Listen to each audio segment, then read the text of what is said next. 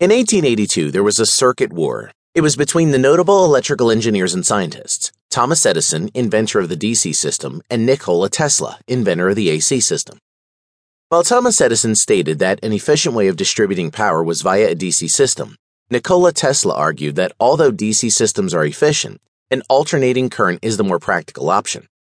It started as a simple clash of ideas, but it eventually led to a major rift. Neither professional conceded, both of them insisted that their own systems were better. In the end, it was Nikola Tesla who took home the glory. Case in point, he was granted funds by an internationally recognized firm, Westinghouse. The majority of the power sources of New York City were based on the ideas of the Serbian engineer. At Niagara Falls in Canada, a power plant was built. If you're interested in finding out more about that particular circuit war, AC and DC systems, and all critical discussions on circuits, taking a course about electronic circuits is the way to go. What is a circuit? Both an electrical circuit and an electronic circuit refer to a complete pathway for electric current, which starts and ends at a single point.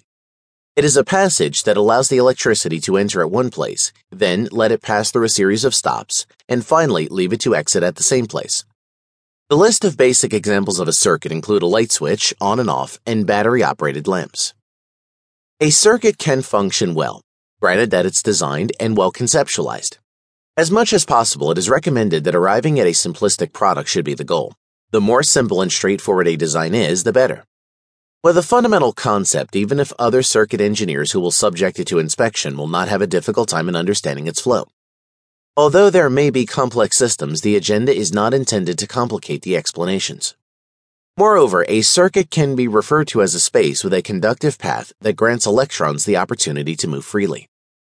To create one with a brilliant design, a tip is to learn about the classifications of all circuits.